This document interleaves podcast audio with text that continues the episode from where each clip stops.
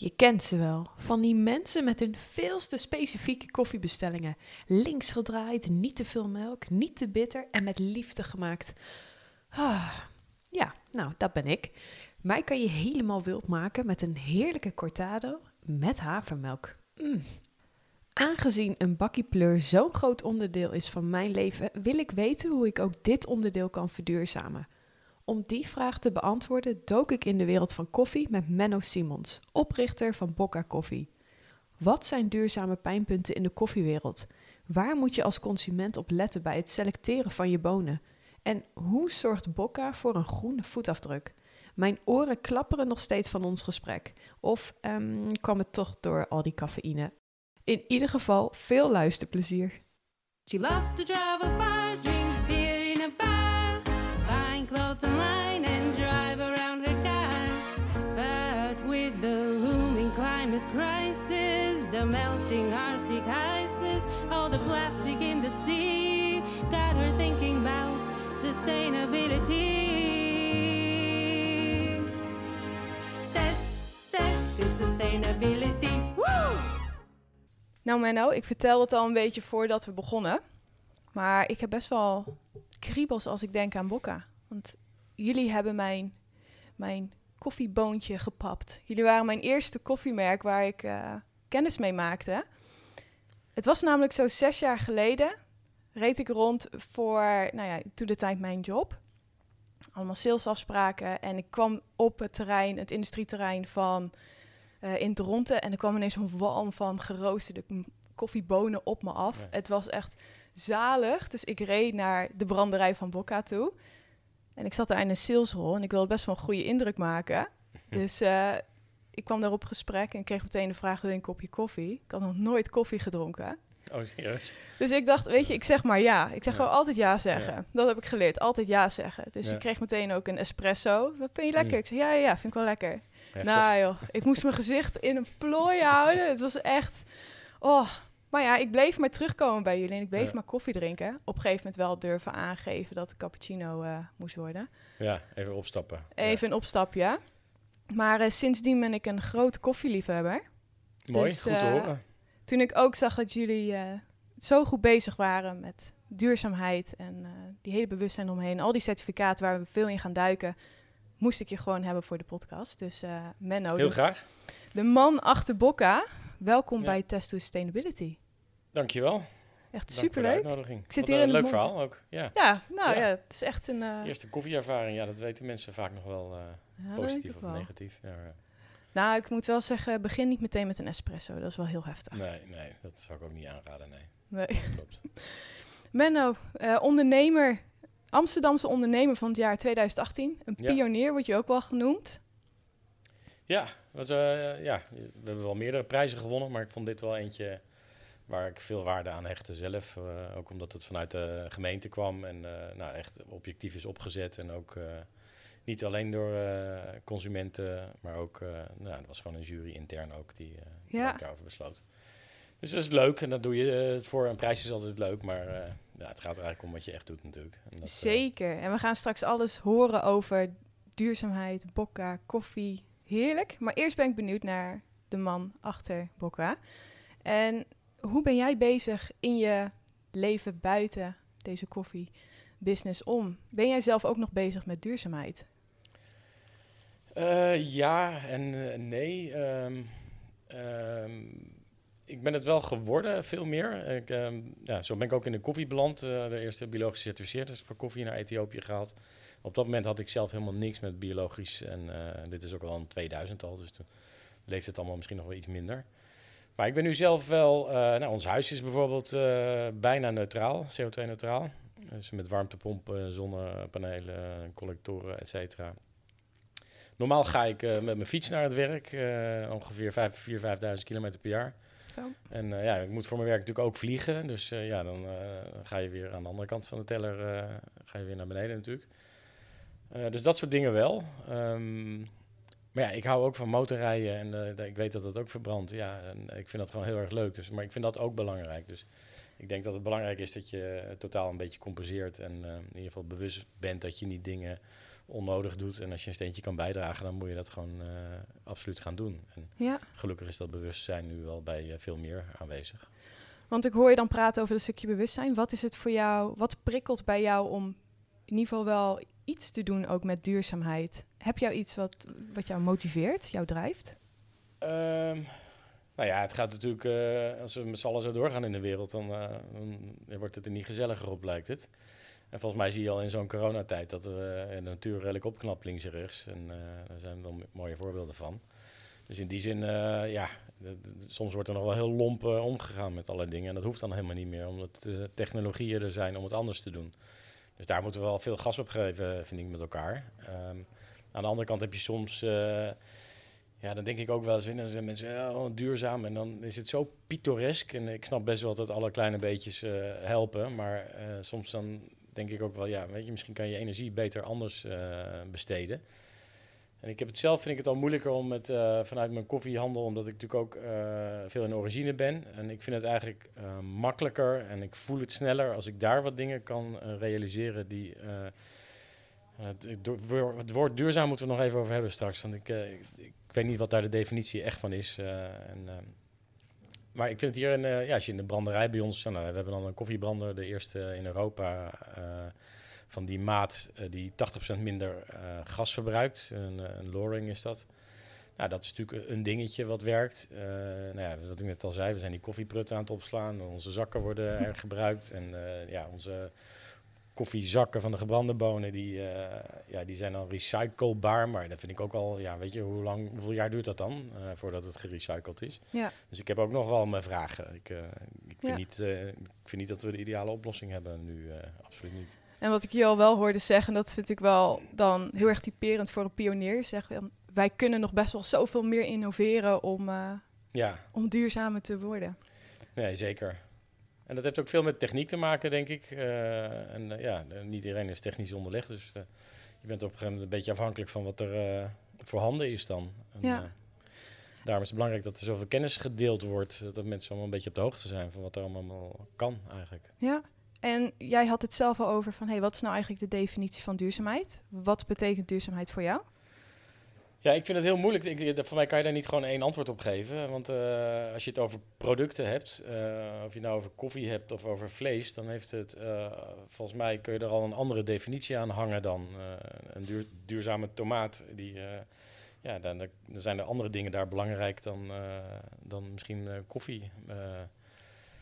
Eh. en eh, nou, als we het toch over koffie hebben, ik, ik zeg altijd gekscherend van eh, je kan geen duurzame biologische koffie in Brazilië kopen omdat in Brazilië, ja, er is wel biologische koffie, maar dan moeten ze zoveel eh, rare sprongen maken om dat op een biologische manier te gaan telen, dat het eigenlijk niet duurzaam is.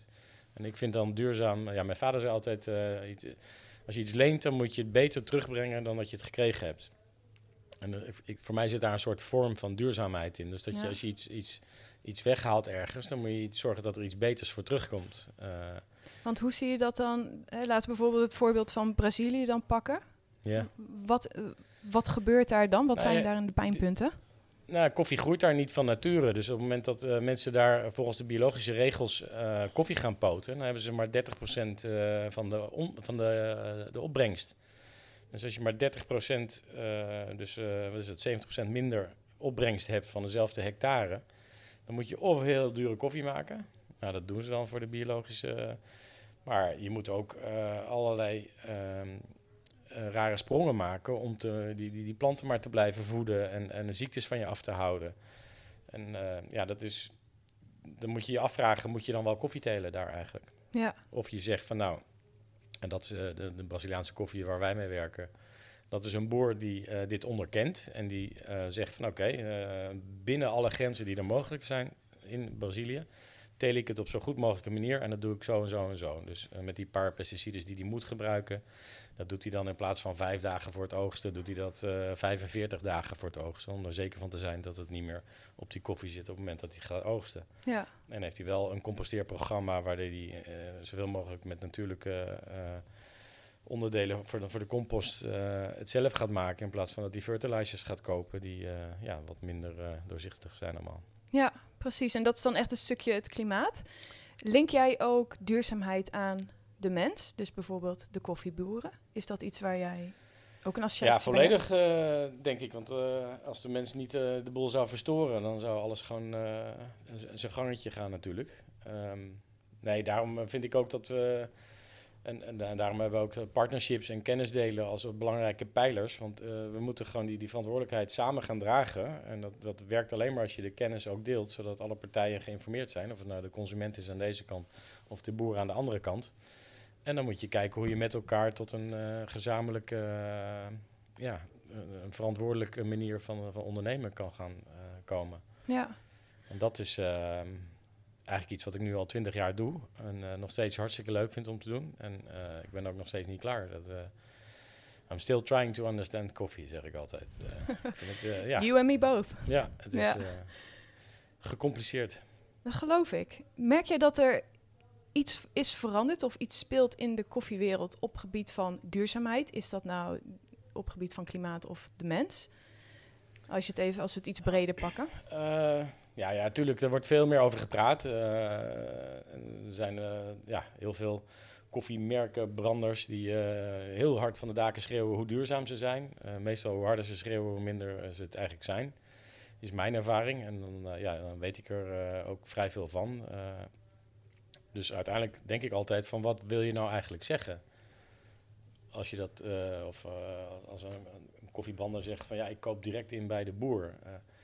Wat wil je dan zeggen? Ik weet dat 99,9% van de gevallen is het totale onzin. En ik denk ook niet dat de meeste koffiebranders direct bij een boer zouden moeten inkopen, want het is een vak apart. Ik zou het sterker vinden als ze bepaalde idealen uiten en dan eh, in de vorm van samenwerkingen eh, elkaar versterken om iets eh, gedaan te krijgen. En, en dit is denk ik het punt waar ik vaak op afhaak, is dat het er van alles beweerd wordt, maar er wordt niet resultaatgericht of meetbaar iets aangetoond. En Ja. eh, ik ben wel eh, vrij realistisch en eh, altijd ja, resultaatgedreven. Want anders dan kan ik mezelf ook niet in de spiegel aankijken, vind ik dan. Ja. En voor een consument, zoals ik, ook best wel lastig om te onderscheiden als iedereen het gaat roepen. Ja, Nee, maar dat is, dat is heel het? erg lastig. En dat, ehm, ja, ik, ik erger me er ook best wel vaak aan. Dan zie ik weer allerlei beweersels voorbij komen waarvan ik weet dat ze niet waar zijn. En Ja. ja, ja, een leek die gelooft dat. En een consument die niet anders dan dat voor zich krijgt, die gaat dat ook geloven eh, dat dat zo is. En als je dat er maar vijf keer hoort, dan, eh, dan zal het wel zo zijn, denken ze dan. En Ja, ja.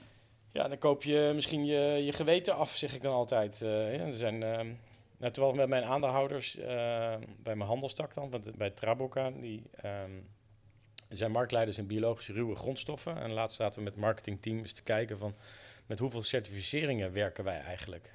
Toen kwamen ze op 21 certificeringen uit. Zo.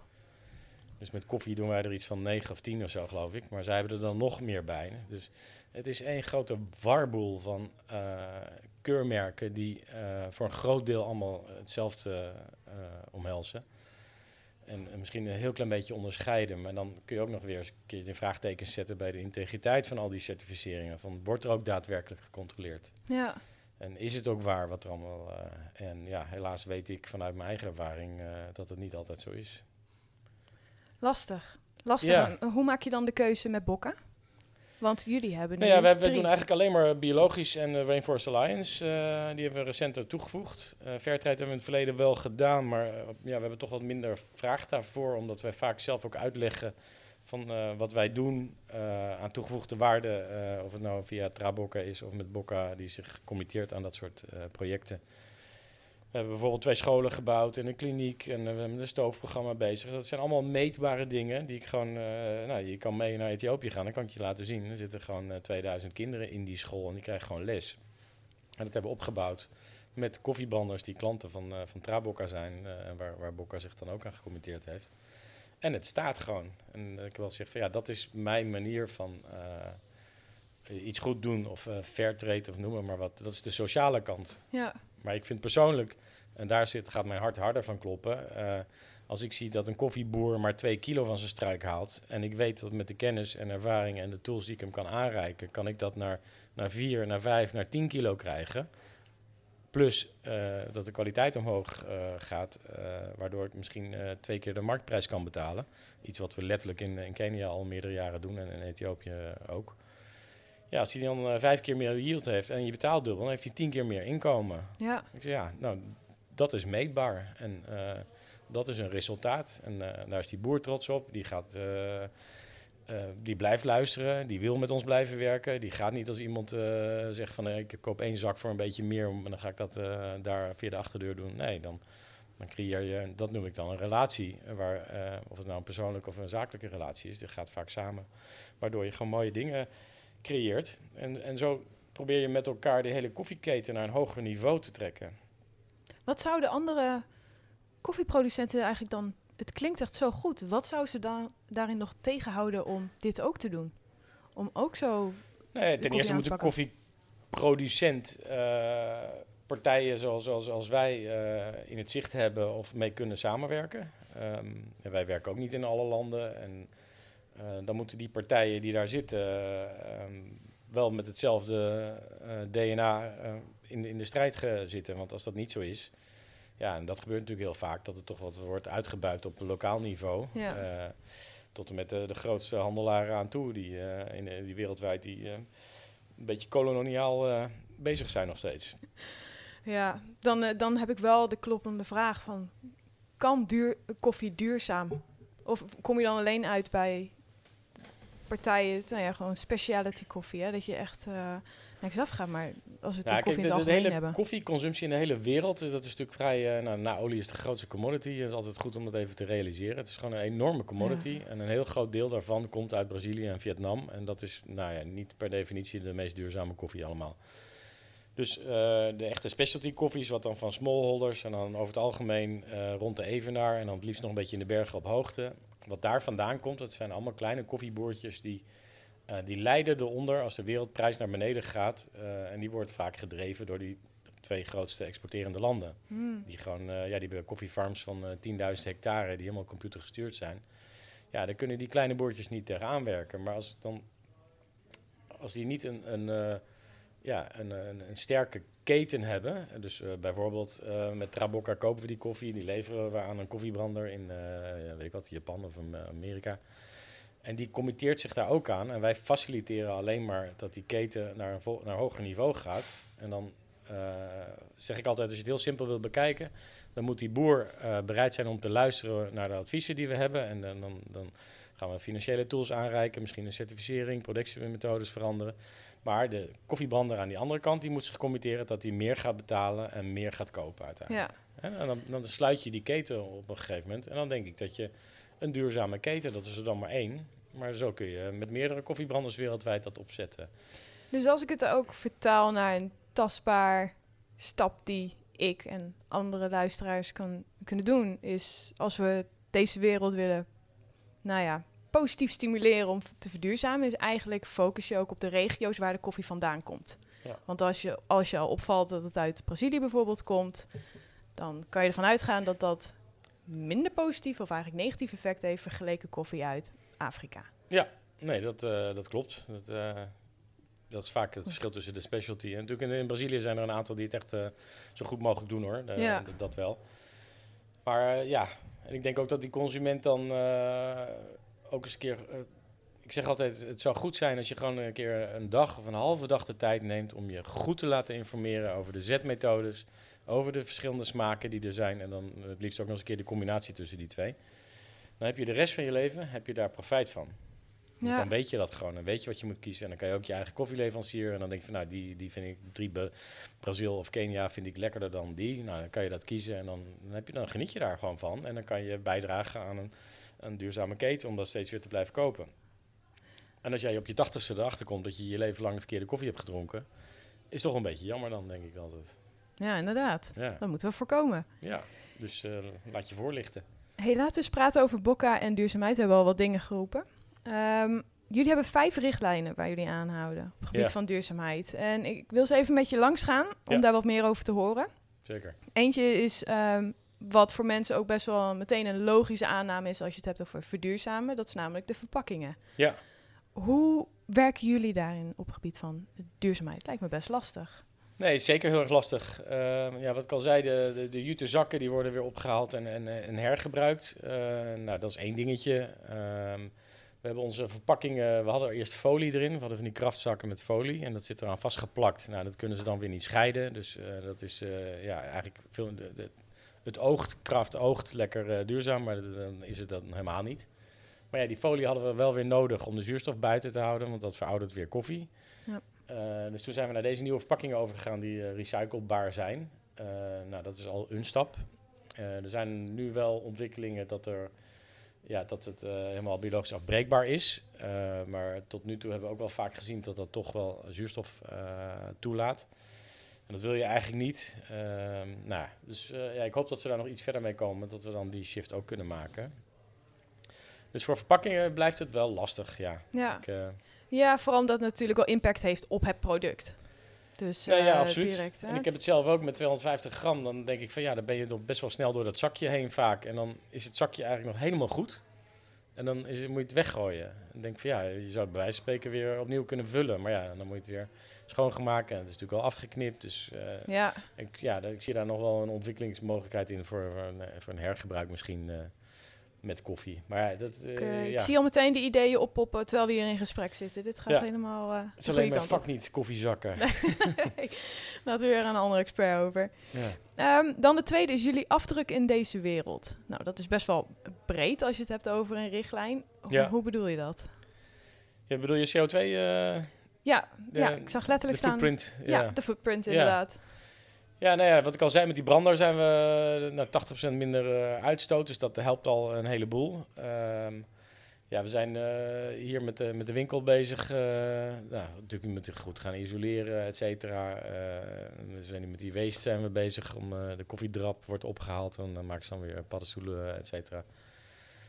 Ik vind het nog steeds altijd maar kleine dingetjes die je kan doen. Weet je, ik ga er ook niet mee eh, te koop lopen. Eh, ik vind het niet meer dan normaal dat je dat gewoon doet. Ja. Eh, kijk, ik ga ook niet. dat zie je ook mensen die spijkeren een oude plank op de deur en dan zijn ze ineens recyclebaar kantoor hebben ze dan. Ja, en dan, dan zak mij mijn mijn broek af. dat doe ik niet aan mee. Dus we proberen zoveel mogelijk daar rekening mee te houden. Ja, het blijft een uitdaging. En het zijn kleine dingetjes. Ja. ja, want ik zie ook meteen dan staan bij de volgende... Hè, van als je het hebt over innovatieve en energie-efficiënte branders en espressomachines... Nou ja, je moet, er maar, je moet er maar op komen om dat ook te doen. Hè. Dat is ja, nee, wel een extra ja. stap wat je neemt. Kleine Ja, we zijn al aan het kijken, aan het onderzoeken of eh, zonnepanelen op het dak van de branderij zin hebben eh, voor, voor, eh, voor datzelfde doel. Ja, Dus ja, ik vind het hier altijd wat moeilijker dan in de originelanden. Dus ehm, ja, wat er nu ook een trend is, eh, het kijken of we de CO2-opslag kunnen meten bij boeren. Eh, een oud werknemer van mij, eh, die is daar nu eh, een bedrijfje in begonnen. Dus eh, ja, we gaan kijken wat daaruit komt. Er zijn meer initiatieven voor, dus dan, eh, dan eh, kunnen we de koffieboeren wat extra betalen en eh, kunnen mensen hun schuld afkopen daarmee. eh. hm? interessant. Heb Ja. ik nog niet eerder gehoord. Ja. Eh, nou, we hebben verder ook al een, eh, een paar keer af- over gehad van, eh, over de biologische koffie. Nou ja, we hebben ook in de afgelopen podcast ben ik het gesprek ook aangegaan over het belang van minder gebruik van pesticiden. en juist meer voor op een biologische manier verbouwen. Dus ontzettend mooi om te zien dat jullie daarmee bezig zijn.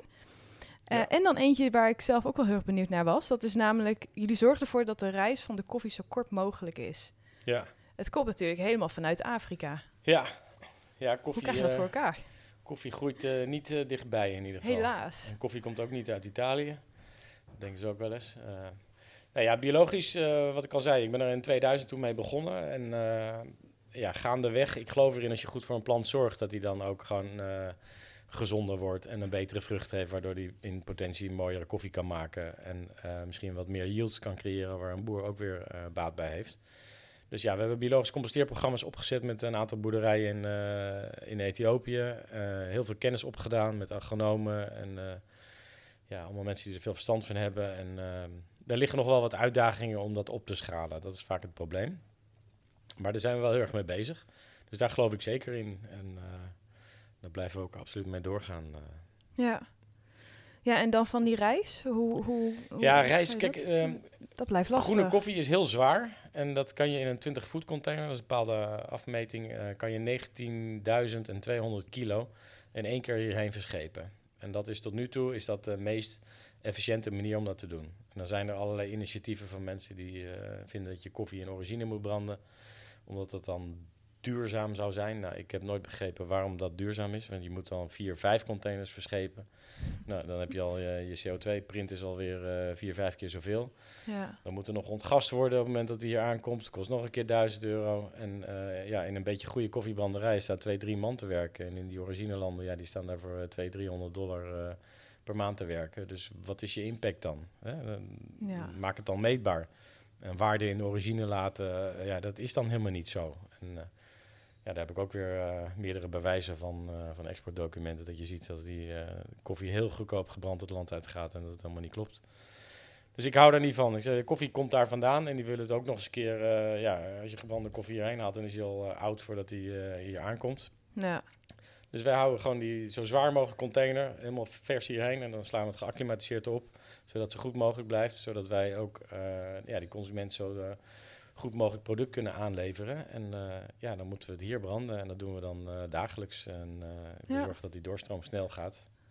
Mooi om te horen. In ieder Ja. geval, vooral mooi om te horen dat je wel bewust bent, bezig bent met al die stappen die erbij komen kijken. En er is We hadden net over die nagedacht. verpakking, hè? dat is misschien wel interessant. Kijk, als je dagelijks brandt, dan kan je dus heel vers leveren. En als je dan first in, first out goed op, op orde hebt met je klant, dan kan je dus, dan hoef je ook niet meer zo'n ventiel erin. En dan kan je misschien ook wel met eh, zakjes werken die eh, een klein beetje zuurstof doorlaten, omdat je dan heel snel omloopsnelheid hebt. Ja, Dus als je je Tuurlijk. energie daarin stopt en zorgt dat je met je klant een eh, systeem opbouwt, zodat je die snelheid omhoog hebt, dan kan je makkelijker en eerder naar nog duurzamere koffies, verpakkingen gaan in ieder geval. I like it. Een soort abonnement zorgen dat je sowieso op vaste momenten de koffie eh, binnenkrijgt. Moet ik Ja, aan denken? nou ja, dat hebben we op zich wel. Maar het zie je vaak, eh, nou ook met re- restaurants en barren en et cetera, die bestellen toch nog steeds vaak op een ouderwetse manier. eh even telefoon oppakken. En we zijn nu ook wel met portals bezig, dat ze gewoon het zelf kunnen inloggen. Maar je wil natuurlijk eigenlijk dat er gewoon een goed ritme in komt. En dat er iemand in die winkel en ook eh thuisconsument ook, van ja, ga niet vijf pakken kopen en drie in de vriezer gooien. Zorg gewoon dat het roteert. Maar ja, aan de andere kant, je zit natuurlijk wel weer met je portokosten en eh, ook dat is weer vervoer. Dus eh, Ja. dat wil je ook weer eh, een beetje minimaliseren. Dat zijn toch wel wat uitdagingen waar we nog Ik tegen hoor het. Ik hoor het. En over de uitdaging gesproken, want we vliegen echt door de tijd heen. Maar ik ben nog wel over. ik heb nog een paar dingen die ik met je wil aantikken.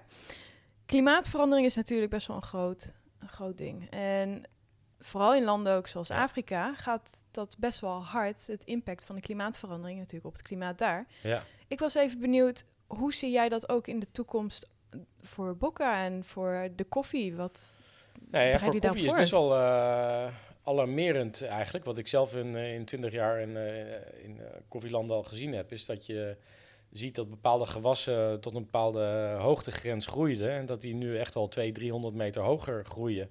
Mais op eh, 1900 meter, nou dat zag ik voorheen eh, echt nooit. En dat zie je nu wel in Ethiopië bijvoorbeeld. Eh, we maken ons allemaal ernstige zorgen. Nou, Brazilië, grootste koffie-exporterende land ter wereld. Eh, ja, daar wordt het steeds droger en steeds droger. Dus ja, eh, er waren indicaties dat, eh, weet ik, vanaf 2050 al eh, eigenlijk koffie daar niet meer zou kunnen groeien. Zo. Dus ja, als dat dan wegvalt, wat gebeurt er dan? Eh, dan, dan, ja, dan gaat de koffieprijs wel heel hard omhoog, denk ik. eh, ja, inderdaad. Dus ja, er zijn wel eh, nieuwe ontwikkelingen met de F1-variëteit om, eh, ja, om eh, ja, te zorgen dat ze een, een, een- variëteit ontwikkelen die dus beter tegen droogte kan. Eh, en dan ook nog eens een beetje een goede smaak heeft. Maar als je gewoon in Afrika zelf kijkt, ja, die mensen zijn natuurlijk gewoon allemaal een beetje aan het overleven elke dag. En eh, die zijn eh, met de dagelijkse dingen er bezig en niet met die, deze grote problemen. Nee. Dus dat is soms wel schrijnend om te zien. En ja, wat kan je daaraan doen? Ehm, nou ja, goed composteren, waardoor eh, vocht vastgehouden wordt in de grond, et cetera. Dat, dat zijn allemaal kleine dingetjes die wel kunnen helpen. Maar ja, als het klimaat echt zelf verandert, dan, ehm, ja, dan hebben we wel een probleem natuurlijk. Heb jij hoop van, als we er nog, nu wat aan doen met z'n allen, dat het dan goed gaat komen daar? Dat het, het, het- is, het nog, is het te laat? Eh, is het te laat? Eh, nou ja, ik weet niet wat het klimaat allemaal gaat doen en wat we eh, op korte termijn allemaal daaraan kunnen veranderen. Want dat zal ongetwijfeld een beetje, een beetje doorzetten zo. Maar ik denk wel dat we gewoon verantwoord bezig moeten blijven met elkaar. En ja, ik hoop dat we die boeren enthousiast kunnen houden om in ieder geval koffie te blijven verbouwen. Eén is goed voor de CO2-opslag. En ja, zolang ze daar geld mee kunnen verdienen, zullen ze blijven doen. Maar als er andere opties zijn, bijvoorbeeld in Kenia, het project waar we mee bezig zijn, daar zie je het al dat ze eh koffiestruiken uit de grond trekken in het champagnegebied, eh Nyeri, bij Mount Kenya. Omdat ze gewoon slecht betaald worden. En dat heeft geen zin. Ze kunnen beter mais verbouwen. Kunnen ze vaker oogsten. Of eh, macadamia's, hoeven ze niks aan te doen. Dan, die boom die zit helemaal vol met hele dure noten. Dus Ja. ze switchen daar naartoe. En ik heb daar ook al één generatie, de jongste generatie, die is, die is gewoon al weg van het farmen. Die nemen een lening en die kopen een klein brommertje. En die gaan de hele dag op die brommer zitten. En als ze één ritje hebben, dan eh, verdienen ze meer dan hun ouders die in de zon staan te zweten bij de koffieplantages. Ja. Dus ik ben nu heel erg bezig om met dat project ook de, de, de tweede generatie weer enthousiast te krijgen. Om weer toch koffie te gaan verbouwen. En te laten zien dat je daadwerkelijk daar wel goed geld mee kan verdienen en overleven. En je familie kan voeden. Maar dan moet je wel alle elementen bij elkaar brengen en, eh, en zorgen dat het er is. Dus Ja. eh, daar ben ik nu koffiebranders mee aan het eh, samenbrengen. En eh, dat lukt. Dus eh, dat is echt wel leuk om te zien. Ik kan niet anders zeggen dan goed bezig, Menno. Ja. Dat brengt me... We vliegen echt weer door die tijd heen. En eigenlijk eh, ben ik veel te lang blijven hangen bij de koffie. Dat is echt heerlijk. Ehm, de challenge. Wat heb jij bedacht voor mij en de luisteraars? Ja, ik, ik, ik- het is niet direct dan aan, aan duurzaamheid te linken, maar ik zou iedereen toch echt willen uitdagen om eens een keer gewoon een goede kwaliteitskoffie te kopen. Eh, en probeer die eens naast de gebruikelijke koffie die je uit de supermarkt haalt, of eh, weet ik waar je je koffie vandaan haalt. En kijk nou eens of je die dan echt ook veel lekkerder vindt. Want als we met z'n allen iets meer voor koffie eh, kunnen betalen, en we weten, dan moet je natuurlijk bij een leverancier kopen waarvan je weet dat het geld weer op een eerlijke manier verdeeld wordt, ehm, ja, dan kunnen we de kleine koffieboertjes makkelijker helpen. Als we eh, voor, voor 6 euro supermarkt koffie blijven kopen, dan draag je rechtstreeks bij aan eh, de armoede van kleine koffieboertjes wereldwijd. En dat is gewoon zo. Maar ik denk dat de consument makkelijker te overtuigen is als ze één dat weten, maar twee dat ze er ook achter komen dat voor een paar eurotjes extra op een kilo je gewoon ook veel lekkerder koffie kan krijgen. Ja. Dus ga het proberen. Zet het gewoon eens naast elkaar. En eh, nou, meet dan ook even af dat je het even op dezelfde manier zet. En eh, raak zelf daarvan overtuigd. Want dat, daar, nou, we hadden het al eerder over. Ik denk dat daar meer het duurzame karakter in zit. Dat als een mens overtuigd is van iets, dat hij het dan blijft doen. En als hij iets alleen maar doet omdat hij denkt dat hij dat eh, van overtuigingskracht of hoe noem je dat, vanuit een overweging moet doen. Hm. Dan, dan, ja, als hij de koffie niet lekker vindt, dan gaat hij dat op een gegeven moment niet meer doen. We gaan gewoon even een kleine tasting houden. Ik denk dat dat eh, een goed idee is. Ja. Ik pak mijn eh mocha pot en mijn pour-over koffie. En dan eh, ja, gaan we eens gewoon filter. proeven. Zet gewoon filter. Dus eh 30 gram op een halve liter. Vers gemalen, vers gebrande koffie. En dan een beetje gezuiverd water erop. Het is geen rocket science, it's way more complicated. Ah, heerlijk. Ik heb er zin in. En ik krijg ook meteen zin in een kopje koffie. Dus ik zeg, Menno, dankjewel. En, Dank voor de uitnodiging. Laten we even snel een, Succes eh, een kopje drinken. Ja. Dankjewel. Ja. Test, test to sustainability. Woo! Boom, weer een aflevering van Test to Sustainability. Voel jij je ook zo geïnspireerd na deze aflevering en ben jij ook bezig je leven te verduurzamen? Laat het mij weten. Stuur mij een berichtje via Test to Sustainability, de website, of via Instagram at Test to Sustainability. Ik ben heel erg benieuwd naar jouw tips, tricks en ervaringen. Luister je deze podcast via Apple Podcast? Vergeet dan niet een review achter te laten. Make my day.